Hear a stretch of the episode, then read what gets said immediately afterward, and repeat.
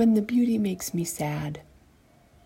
To come home to the desert in spring, to the coo of doves beyond the doors wide open, and through the windows at night, a breeze graces you with a softness that suggests maybe you're wound a little tight.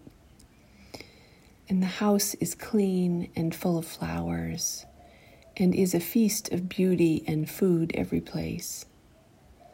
And even as it overflows with such love, such sweetness, such kindness, such peace, still it aches an invisible emptiness in my heart that Mike's not here like he was.